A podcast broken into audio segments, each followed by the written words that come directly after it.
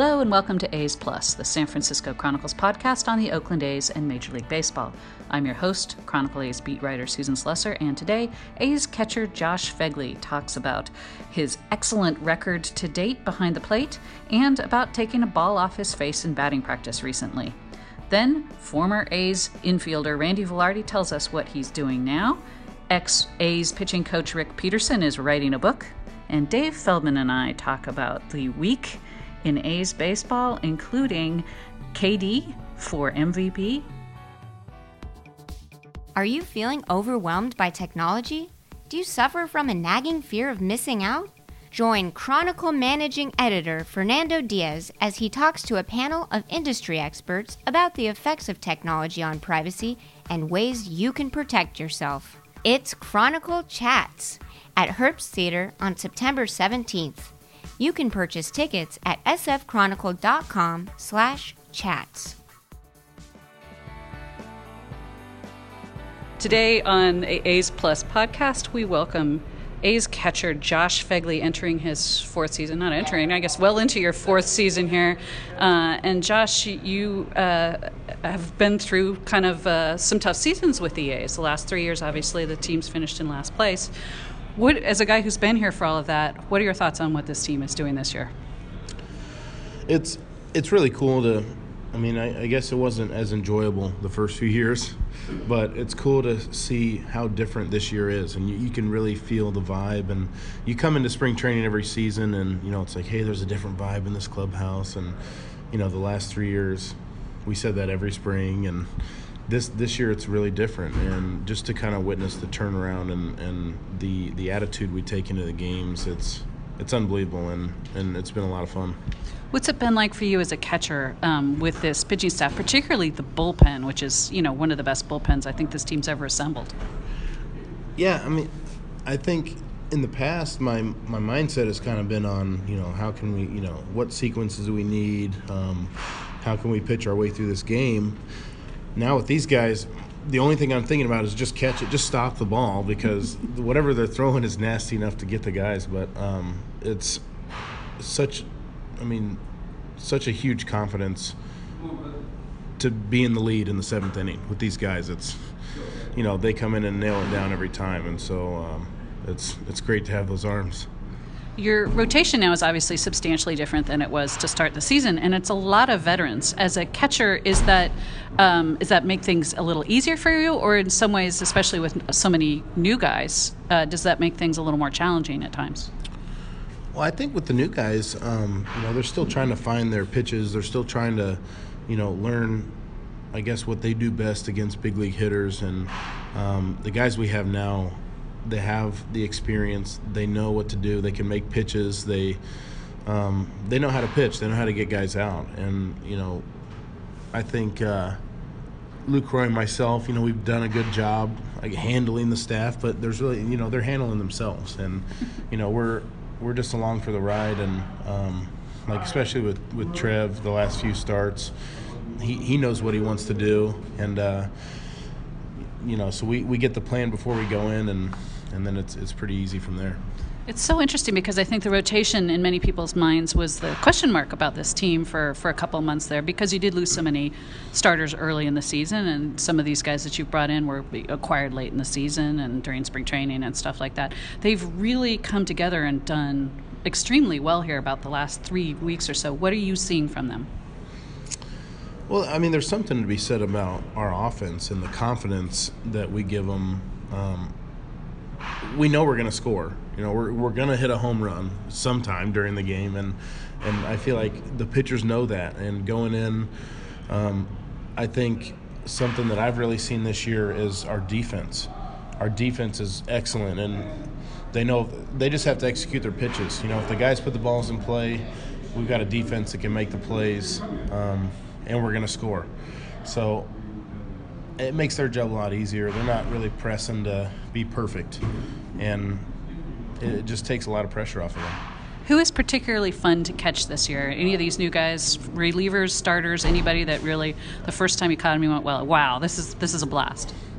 Well, uh, the first time I caught Edwin in Detroit, I thought that was fun. Uh, just just his veteran presence and what he was doing out there. That that was really cool. And I mean, he had a fantastic outing against the Tigers. Um, and then, I mean, of course, catching Trevor the last few times in a row. This is my only starts, but uh, we get along great, and he's he's fun to have out there. So. Um, it's it's just fun to watch this whole staff as a whole. I mean, everybody, and a lot of times the uh, the bullpen's not necessarily fun to catch because they're so nasty, but uh, but it's it's fun when they're in there because we're winning. Yeah. Do you like put on extra padding or anything when you you know you've got uh, those guys coming into the game because you're taking a few balls off the yeah. chest and knees and things. I wish there was extra padding I could wear, but um, it's you know, occupational hazard. Absolutely. Speaking of which, uh, the other day during batting practice, you uh, took a batted ball off the face. Marcus Semien got you. Um, explain to us what happened and kind of how you're doing. Because I, given your injury history the last few years, you must have initially been like, "Oh no, here we go again." Yeah, I I don't seem to get the regular injuries. Uh, you know, the the hamstring tightness or anything like that. It's usually obscure things, but. Yeah, I mean, with the way our bullpens face, I was doing some defensive work, and the home plate down there is 10 feet from the foul line and um, and I, I initially felt bad for Marcus because I'm like I don't need to be out there during BP anyways uh, in the way but um, yeah he just hit a ball I guess they said it hooked perfectly right around the net and caught me right in the face but the good thing um, was I didn't see it coming you know I didn't brace or anything and so it just kind of caught me in, in the face and you know I was soft enough that I just kind of wore it, and um, I it stung really bad, and I I thought I broke my jaw because I couldn't move my face for a second, and uh, and then yeah, I just kind of just cut my face a little and pretty swollen, but I'd say you know two days removed from it, I feel pretty good. So I'm lucky to kind of dodge that one. Yeah, for those obviously nobody can see since this is a podcast, but he's Josh has got a little bit of a well and a little bit of swelling, but it's definitely gone down. Where you, you said the other day that you were a little concerned you might not even be able to get the mask on. Is it was that painful at all putting the mask on? How does it feel? It's I mean it's just tender. It feels like a bruise, but I, I was telling guys. Uh, it's probably good that I caught my mask on my face the whole day yesterday. Kind of pushed some of the swelling out, so I, I feel a lot better. But I, I the, my only concern was uh, taking a foul tip, you know, and having your face already bruised and then wear it to the to the face. But um, went the whole game without one yesterday. So when I really never. So when I really needed to avoid one, I didn't get hit. So that's good. Oh, that's incredible. Yeah, you mentioned a little bit. Uh, you and Trevor seem to have gotten on this really good wavelength. What is that like for a catcher when you and a starting pitcher really just start kind of thinking along? He's he said he feels like you know him better than he knows himself.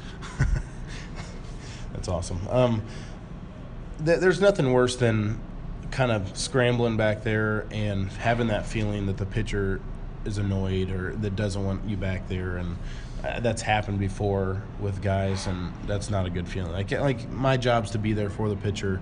I want them to know that i'm there you know any way they need me. My main focus is to do whatever they want. And you know that i try to at least make all the pitchers feel that way and for him to, I guess, say he enjoys me back there, that means a lot. But um, I think we just we have a lot of fun when he's out there, and we work well together. So it's been a fun fun time. Uh, I know that the team in your last 12 starts, the team is 11 and one. Is that something you? I mean, you're probably going to say, "Oh, that's just the pitchers" or something like that. But is it something you ever bring up with Bob Melvin? Like, "Hey, have you noticed our record recently with me in there?" he, it was. um I said, well, I, I lost in Chicago pretty early, like my second or third game. And then uh, I don't can't remember it was down the road, but he was uh, he's like, you got a pretty good streak going back there, and I, I didn't even realize because I mean, you look at our team and I feel like we win every day. So um, I, was, I was like, I do, and then I looked it up, and then now I now I kind of have a mental note of where I'm at. But uh, yeah, I mean, it's I think my first year here in 15 we didn't win a game that I started till like June. Oh my god, that's brutal. And, and I was like, I knew it wasn't just me because we weren't very good, but I was like, man, can we just get me a win one time? But oh, but uh, it's just the the team we have, and it doesn't matter who's in there. Everyone's contributing, and um, like I said, you know, you you called it. I'm going to say our pitching's unbelievable, and our offense and um, you know, we, we have the ability to beat anyone. So uh, it's good to get some wins back there. Well, it's tough sometimes for a backup catcher to contribute offensively. Your, your focus, understandably, is usually pitch is usually the pitchers and, and doing your job behind the plate. You've been able, especially here in this last month or so, month or maybe month and a half, two months, you've been contributing offensively. Have you gotten sort of into like, have you figured out a routine that works for you? What like what is the key to you being able to stay sharp when you're catching once or twice a week? Well, we just canned my my approach two days ago. Oh. So we just did a new thing yesterday for the first well. time. So no, I'm not in a routine or anything, but it, it's a hard concept um, for me to think that like I'm not expected to contribute. That's not. It's not an easy pill to swallow. That you're like, it doesn't matter if you hit or not. Like I, because I, I want to hit. You know, I got a lot of pride in my in my offense, and I don't want to just be a, a filler. But um, it's good to get hits and contribute and, and feel like, you know, I'm and, and I know I'm, I'm doing some good work behind the plate and guys, you know, I love this team and our staff and they're letting me know that I'm I'm doing a good job back there, but I also want to hit. You know, I, I like to hit. So um, just to you know get some hits and some big and some big doubles uh, yesterday, uh, it was a good feeling. What is your new routine? What were you doing that you don't like, or what what are you doing now that that uh, you kind of want to do more of? Well, I think you know when you you're always practicing a swing. So your swing is your swing, and it's always going to be there. But what's really hard when you don't get at bats is kind of the timing of like loading and getting to a good hitting position. And that's that's the thing that goes out the door when you don't play for four or five days. So I just could not repeat the same thing every day, and it, it was just a battle. And uh, talking to Bushy, um, he was like, you know, we just the only way you're going to get past this is to do something completely different and new. And so I basically just stand there and then and then load, you know, just do like a simple move back and uh, it, it just gets me in a position to execute my swing a lot easier. So basically we took out a ton of moving parts just so you really like you're waiting for a bus and oh yeah oh here, I'm gonna yeah. I'm gonna now swing at this pitch right yeah essentially it just it just allows me to get into a good position to swing that is uh, that's that seems like it works. That's very very no moving parts. It works for you. it's very logical, yes. And I don't know why it's taken me this long, but um, yeah, it was it was good to get that Im- that immediate result out of it. And um, you know, I, I, went into the game yesterday thinking, you know, this is going to be a, a process. I'm not going to see results for a while, but uh, get a couple hits, it was was good. Any major league pitching seems like it would be almost impossible, but for catchers, I always kind of wonder you know, you, you must see the game differently, the offensive game differently, because you spend so much time catching pitchers. It it works both ways. I Can think you uh, overthink or something. Absolutely, I'm the best at it. Best at overthinking. Um, you try to think along the lines, and and I think we have such a, a mind for the scouting reports that we know our own report. Like I know what the pitcher's going to do to me when I get in there, and and where they're going to try to expose. So. Um, but I also do think, like when you're in the game, I, have got a really bad track record uh, in the minors of DHing, because I think when you're in the flow of the game, you're tracking the baseball constantly all day. When you get in the box, it doesn't seem, right. you know, that bizarre. So um, uh, that definitely helps, and just seeing the pitches and and kind of being in the flow of the game. But uh, I can definitely, you know, overthink some stuff and here comes a breaking ball for sure, and then take a fastball down the middle. But well, we talked a little bit about your health earlier, and you have been for the. I'm going to find some wood and knock on it. But you've been pretty, um, you've been pretty healthy this year. Have you? Is there anything different? Obviously, you're in, in really good shape. I know you've lost some weight. Are you doing things differently or eating differently? What's been your emphasis to to stay healthy this year? Um, well, avoid the random weird injuries, right. which I've sort of done. Right. I'd say t- I'd say take a ball in the face and not go on the deal. That was a win. Um, just to I think as I've gotten older, I mean, I was a big when I was in high school, just show up to the field and walk onto the field and play, and not stretch and not. And as I've gotten older, you know, you've got to get loosened up, and especially in my role, you can get a lot more sore after catching if you're only doing it once or twice a week. And so it's it's just maintaining that workout routine in the weight room, so I'm not as sore. Um, you know, getting warmed up, getting loosened up, and and uh, just working on those areas that really give me trouble. Now, we mentioned a little bit about how well this team is playing. You've got so many young players here, and obviously you're one kind of one of the younger guys. It, it seems to me like, especially over the course of the season, this team is still improving. Uh, what do you see as sort of the future of, of this team, given that the talent you have, some of the guys you have on the DL who will be back, you know, maybe in September or certainly next year? Uh, what what is your your outlook for the future of this team? I appreciate you saying I'm one of the younger guys. That was I- nice. ish. Ish, younger-ish. That's the thing. You see, you look around the diamond, and we've got a lot of young guys contributing. And if everybody stays here, I mean, this can be sustained for quite a while. So um, it's fun to see, you know, a lot of guys that have, have less than a year, you know, less than two years, being our anchors in the lineup and on defense. And um, I mean, that's it'd be fun. It'd be fun to watch for a few years. That's for sure. I think that's a great way to end it. Josh Phegley, thanks so much for joining us on A's Plus. All right. Thank you. Joining us today on A's Plus, we've got a very special guest, former A's second baseman Randy Velarde, always one of my favorites to deal with, a great talker, fantastic talker. Uh, Randy, uh, I know you're still living in Texas, so are you still in Midland? Still am, Susan. Yeah, that's great. What are you doing? Uh, just still coaching up my 12 year old son. Just got him graduated from Little League, but still involved pretty much in the amateur ranks of baseball. That's awesome. Uh, what are your memories of this 2002 team and really your whole time uh, you were in Oakland? Because those were some really superb teams that you played on those years. Oh, super. You, you know what I remember most about that? Because I'm often asked, Susan, of the 16 years that I've played, where was the funnest place to play? And hands down, it was here. Nice. And, you know, and I was only here for a year and a half, but to see, you know, young guys that we had just come out here because when I I came from the Yankee organization, being 10 years with those guys, and to an extent, it's almost like over analysis and how they go about approaching ball games. And came over here to Oakland, and not that they just undermine all that, but you basically just showed up and played the game. I didn't realize, especially that late in my career, that you could play the game that way so freely. And we just had such great talent back then. My gosh, when you have a Martle, Mulder, Zito, and Hudson in the top end of it, and then the, the hitters we had back then, I mean, it was really enjoyable to be a part of. What was it like playing behind the big three? Oh gosh, you were in every game. You were in every game. You just knew that, and you know. And then the back end, if we had any kind of lead, we could shut it down. But it was just a great recipe of uh, winning baseball for sure. Did you watch the movie Moneyball? I did. Yeah? I did. What did you think? Did you Ah. read the book? No, I didn't read the book. Just saw the movie, and uh, that was pretty good. Yeah. Really. There was a Randy Velarde, and I remember he actually looked a little bit like you. Did you Did you look to see if you were in there?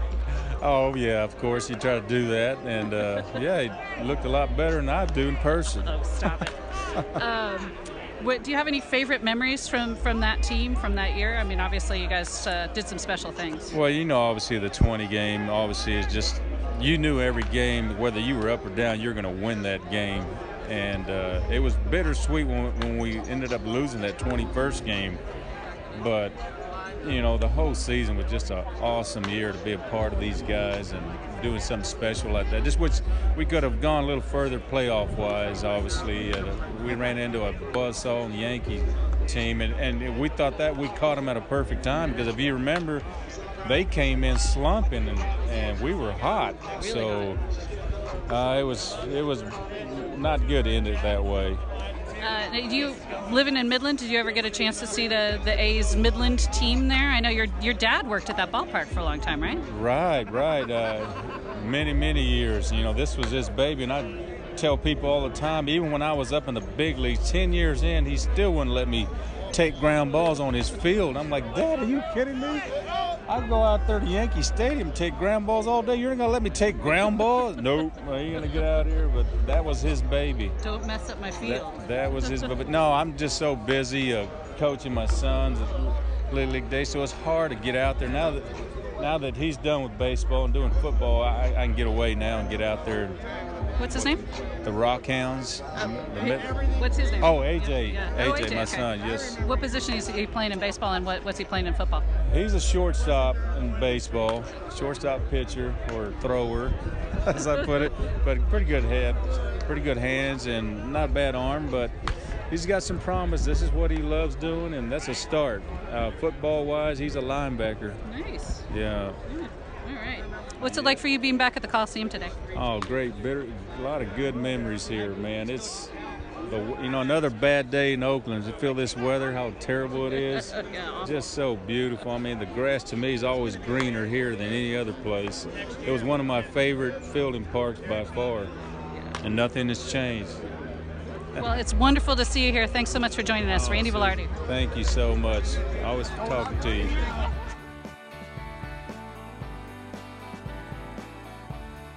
Today on A's Plus, we are joined by former A's pitching coach Rick Peterson, who is always uh, really an excellent person to talk to about pitching. Uh, Rick, what's it like for you to come back to this celebration of the 2002 season and, and see some of these great pitchers that you had to work with then? I mean, it really was an extraordinary staff. Well, I guess the best way I could say it is Yogi Berra said it best. It's deja vu all over again.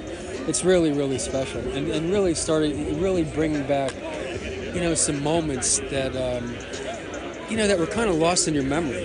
You know, I mean, the first last night when I walked in, and I looked at the dugout, and the first thing that caught my eye, because I used to stand by the bat rack when we were on offense, and the first thing I thought about was before that game, I was standing in the bullpen. It was game three in 2001. Brad Fischer was looking at the sellout crowd, and he said, "Rick, this is going to be so cool when we close this out." And I looked at Brad, going like, oh, why'd you say "You didn't say." Don't say it. And I was standing right there on Jeter's backflip. And I tell that story a zillion times. If you want to stand on ground level to see that play best, that's the play because you're lined up where Jeter was lined up with Shane Spencer So down in that corner. Did you ha- did you realize as it was unfolding what was going to happen? Oh yeah, because Soriano was out in the outfield, Tino was out on the grass. As soon as the ball came out of Shane Spencer's hand, I'm looking at it. I go, he overshot everybody, and, and Jeter was lined up to cut off the third, which is where he's supposed to be.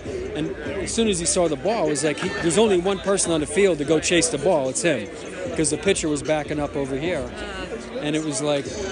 You know, all I can think about is like all those opportunities that the Jeter backflip. You know, but seeing, you know, seeing a bunch of the guys, it just really, what we did during those years was really special. Really special. In fact, when I went to the Mets, they bought over 100 copies of Moneyball and, and passed it out throughout the, the inter- internal staff. And I was part of doing uh, conference calls on doing book reports on Moneyball. That's the impact that Moneyball had on the industry. That was really cool. Really amazing. Yeah, for pitching coaches, it's kind of almost an embarrassment of riches when you've got the big three in a bullpen. Like I'm, I'm looking around at some of the guys that are here: Rincon and Mecir and Jeff Tam and Billy Koch, and I mean, all these guys that have come back. That was a that was a really nice bullpen you had. Bradford, forgot about Bradford, of course, yes. Right, Magnante was there Yeah. at the time. Yeah, Renner, Venafro. Renfro, yes. Yeah.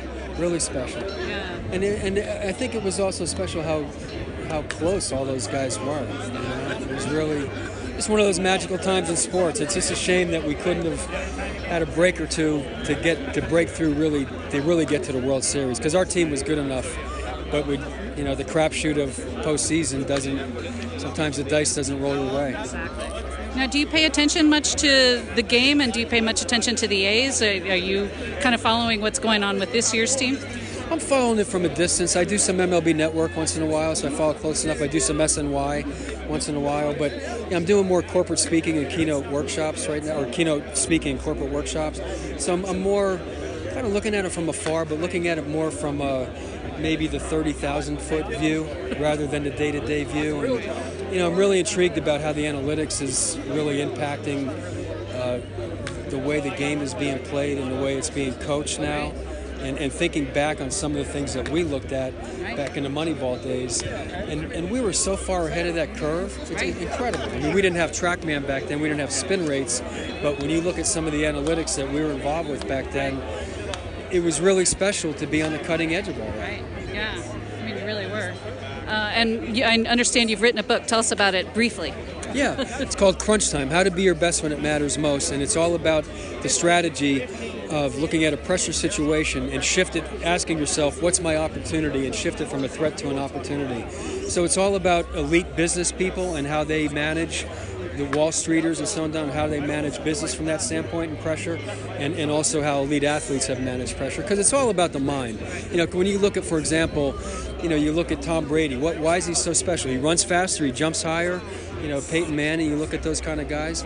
It's because their mind, and it's about the the ability to develop their mind. It's all about the mental game, and that's what the book is all about, and it's done incredibly well. That seems like it could be helpful for anybody. Thank you so much for joining us today, Rick Peterson. You got it. Thanks.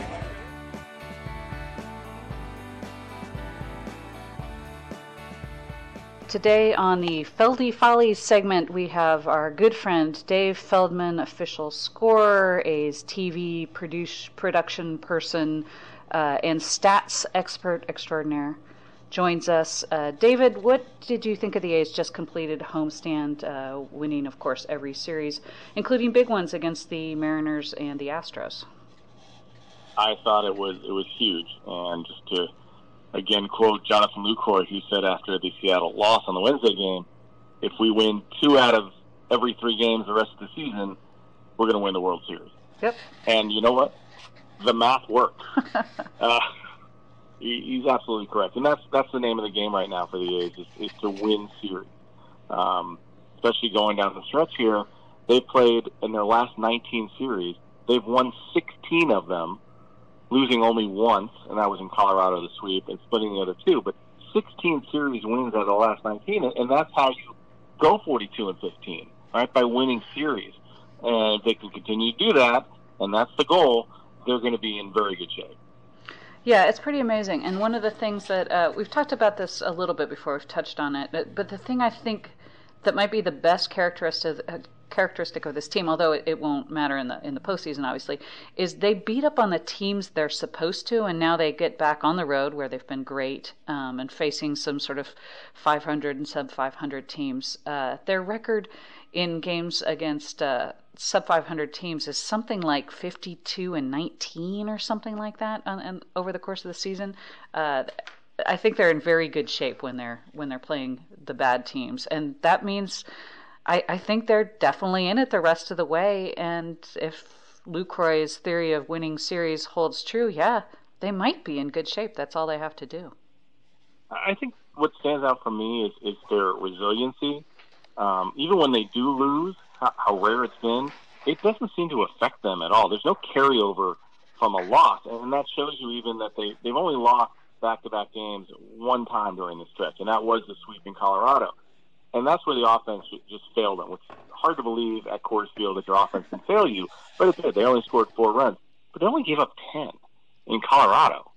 Uh, that's that's unbelievable. And it didn't phase them. They came home, boom, sweep the Blue Jays, sweep Detroit. Um, to me, I always go back to the game in Houston, uh, the game that ended with the strangest play of all time. Uh, and they end up losing a heartbreaker, right? They had this huge ninth inning comeback. They thought they're going to win the game in the 11th, and, and they end up losing it didn't matter. They came back and they won the next two at Houston. Uh, and you're seeing this resiliency that no loss affects them. The loss against the Dodgers on that Tuesday night in front of a big crowd didn't matter. Come back, win the next night. Um, and I think that's going to hold through. They they're very they're kind of businesslike in a way. I know everybody talks about how fun and the chemistry and this, this A's team seems to have, but there's a businesslike quality to them that every game they just come in and they're ready to take care of business. And if they can keep that attitude through this rest of the season because there is going to be a loss or two that's going to be heartbreaking. Again, they will be fine and they're going to be in good position. It's funny you say business. Like I, have talked about that a lot with John Shea when he's on the bod- podcast because I agree with you. I, I mean, I kind of see the fun thing. They are young, you know, that they have some personality, but they're not. This is not one of those A's wild and wacky, super colorful teams. This team doesn't actually have that much pizzazz. Uh, um, they're a team of Jed Lowrys. He really has been an influence on the younger players, and in a very good way. They're routine oriented, they're methodical, they have these great at bats, which has really been the key for their offense this year.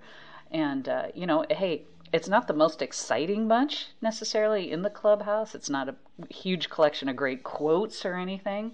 Um, but uh, yeah, Lucroy aside, because he is pretty phenomenal. But uh, yeah, they're they're just getting the job done. And to me, you know, they, they have this tendency, especially after off days, to lose the first game of a series after an off day. and then come back and win the next two. They've been that's kind of been their routine. Their their their record in in games after you know the All Star break or after a, a day or day off is not great, but it hasn't affected them at all. So that's really important when you get to a playoff situation and there are lots of days off. Yeah, it's going to be interesting coming down the stretch, right? Because there's a, there's a lot of Thursday off days coming up here in uh, September.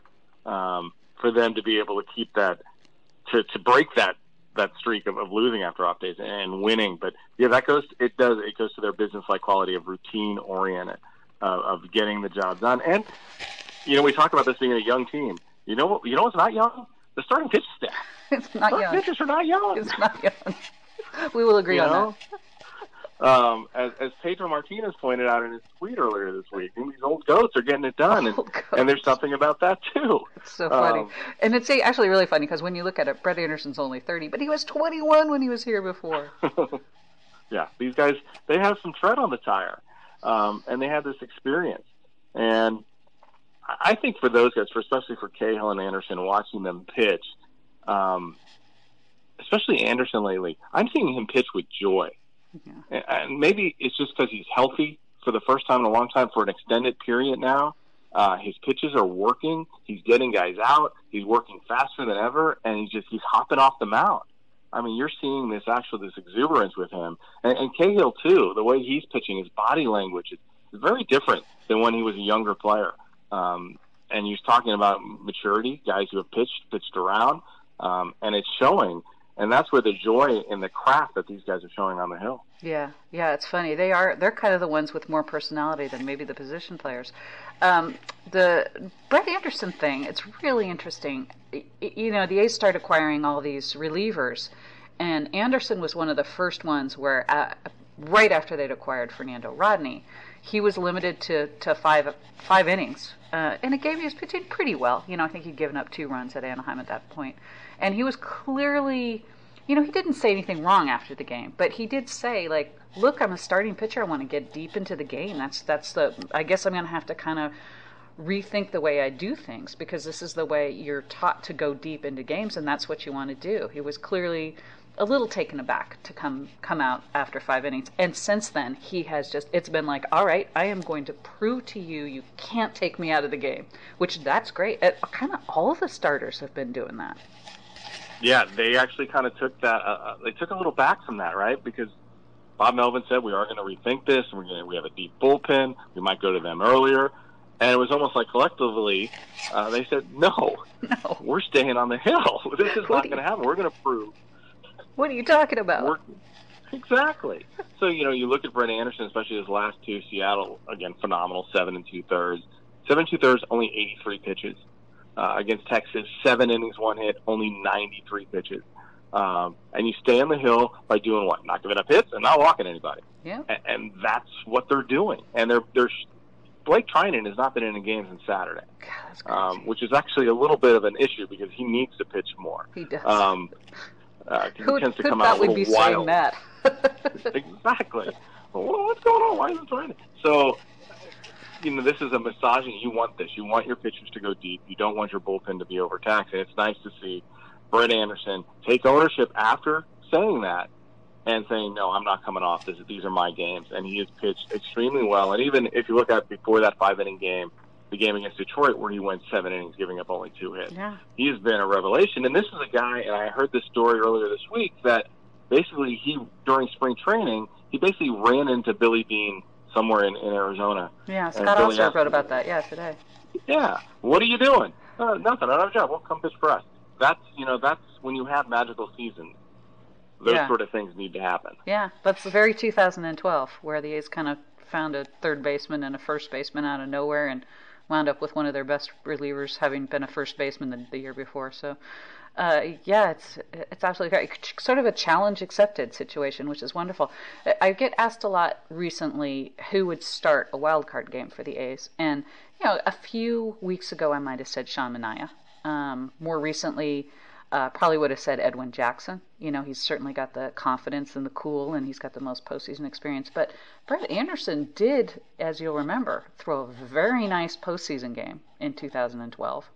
uh, and he's left-handed, and he's pitching great. You know, if he keeps doing this, throwing out another challenge for him, Brett.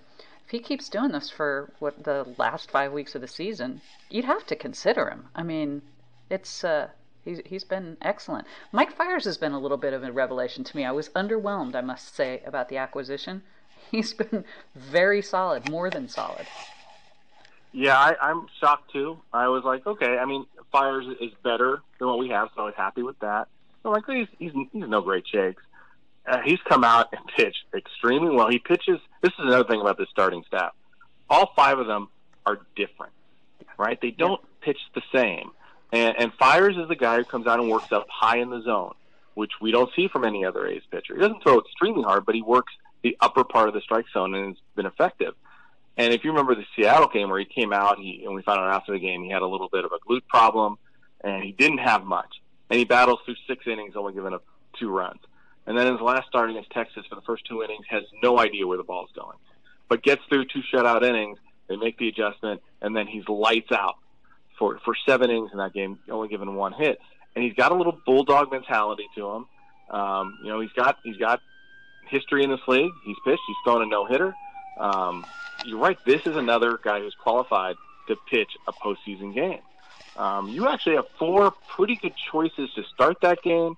And again, if we're talking just a wild card game, with this A's bullpen, you're hoping for a guy who can really, if you get four solid innings, you're feeling really well in a wild card game. It's funny, the one guy that we haven't talked about is Manaea. And, you know, the fact that Manaea has spoken so often about sort of his struggles with confidence makes me the guy, makes him the guy I kind of would worry about in a postseason situation.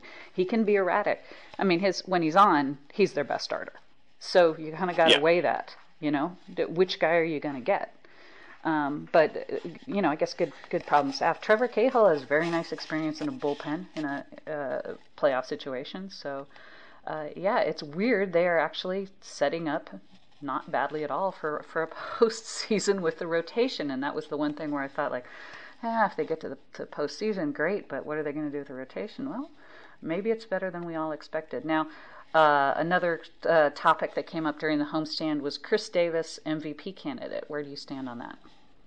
Well, I think he's he's in he's getting votes in the top ten. I, I don't think he he can't. Right, numbers you're you're tied for the league in home runs, you're second in RBIs, and what you're doing for your team. Right, most valuable player, not just the best hitter, but but what you're meaning to the team. Now, two guys in Boston and JD Martinez and Mookie Betts probably having a better overall season number wise.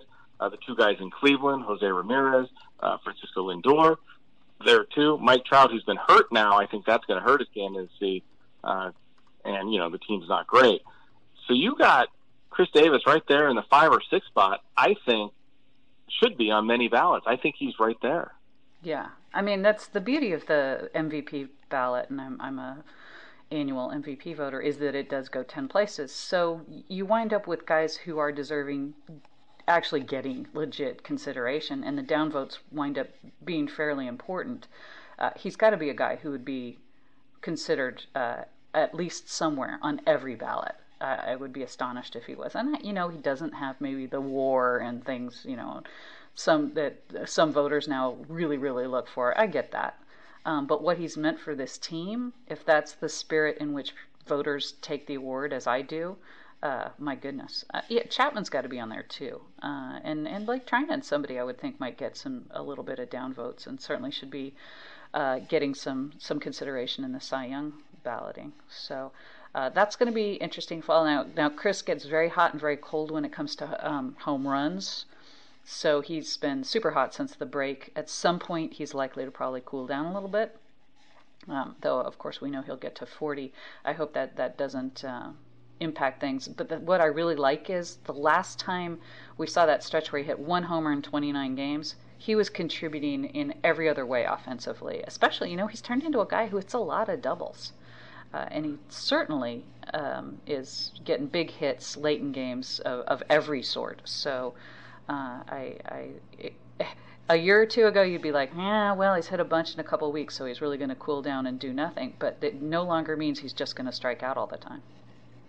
No, he's a much better hitter, um, and you're seeing him take the base hits to drive in runs. Um, he's walking a little less than last year, but but like you mentioned, he's doubling more. Uh, for the full season last year, he had 28 doubles. He's already got 24 this year. Um, his OPS is over 900, which would be a, a career high. Um, and just he's, he's clutch. And I know some people put down the RBI stat. I you watch baseball every day. A guy who drives in runs is so valuable. So valuable. It, there is something about it. Oh, there um, And he, you know, he's got 102. Last year he set his career high with 110. He should pass that with 35 games to go. I mean, he should just he should fly by that in the way he's hitting and his calmness at the plate. The thing that's, that's interesting is, and there's been real not a lot of discussion about this, but this is the first time he's been a DH uh, full time. He's played a lot of outfield his first two years with the A's, um, and to make that change, and it's been seamless. It's seamless, and he's improved. And I know he had his, his defensive defensive uh, inefficiencies, especially with throwing. Uh, but he was an okay ball catcher out there. He tracked Absolutely. the ball pretty well. Um, but he's made this adjustment seamlessly, and it's been really, really impressive. Yeah, I he's I think he's a better defensive player than people give him credit for. The A's have certainly had their share of outfielders who can't throw, and that's that's you know he gets where to the balls he should, uh, and he you know makes the plays on fly balls that he should. He's just not gonna um, overwhelm me with his arm. The A's head back out on the road, uh, opening a series here in Minnesota, and then they go on to Houston. Um, and that's it with Houston. So, uh, kind of big series, not big series. How do we see that? Huge series. I, I think every every game against Houston is is, is huge. Not a make or break series. It's not going to make or break the season by any means because you finish with Houston, uh, and it's still August, right? You still have a whole month to go. So, but a huge series in the fact you want to make statements, you want to win series, um, and Houston's schedule. And, and we play the schedule game. I know you still have to play the game um, Houston's schedule lays out maybe a little easier than the A's do, um, especially when it comes to the last week of the season, where Houston goes three at Toronto, four at Boston, uh, four at Baltimore. Uh, two teams that are nowhere near major league teams at this time.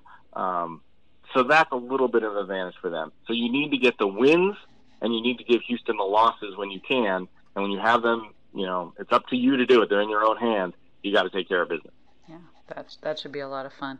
Well, David Feldman, thanks as always for joining us for Feldy's Follies. We will talk to you again sometime in the next week or two, and uh, in the meantime, keep a close eye on everything going on for us. All right, thanks, Susan.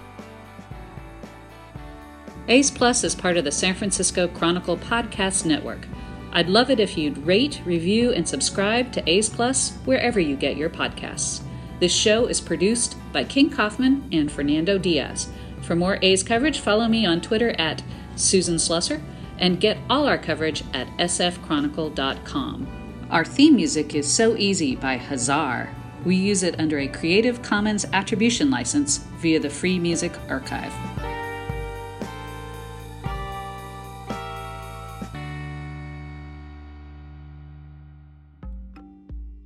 This is Jason Fagone, reporter at The Chronicle, inviting you to listen to Toxic. Along with my colleague here, Cynthia Dizikes, we are investigating one of the biggest stories in San Francisco right now the troubled cleanup of the former Hunters Point Naval Shipyard, a Superfund waste site, and the cleanup of other Navy sites around the Bay Area.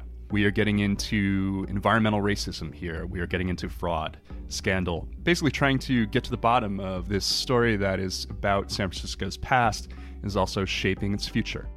Toxic, wherever you get your podcasts.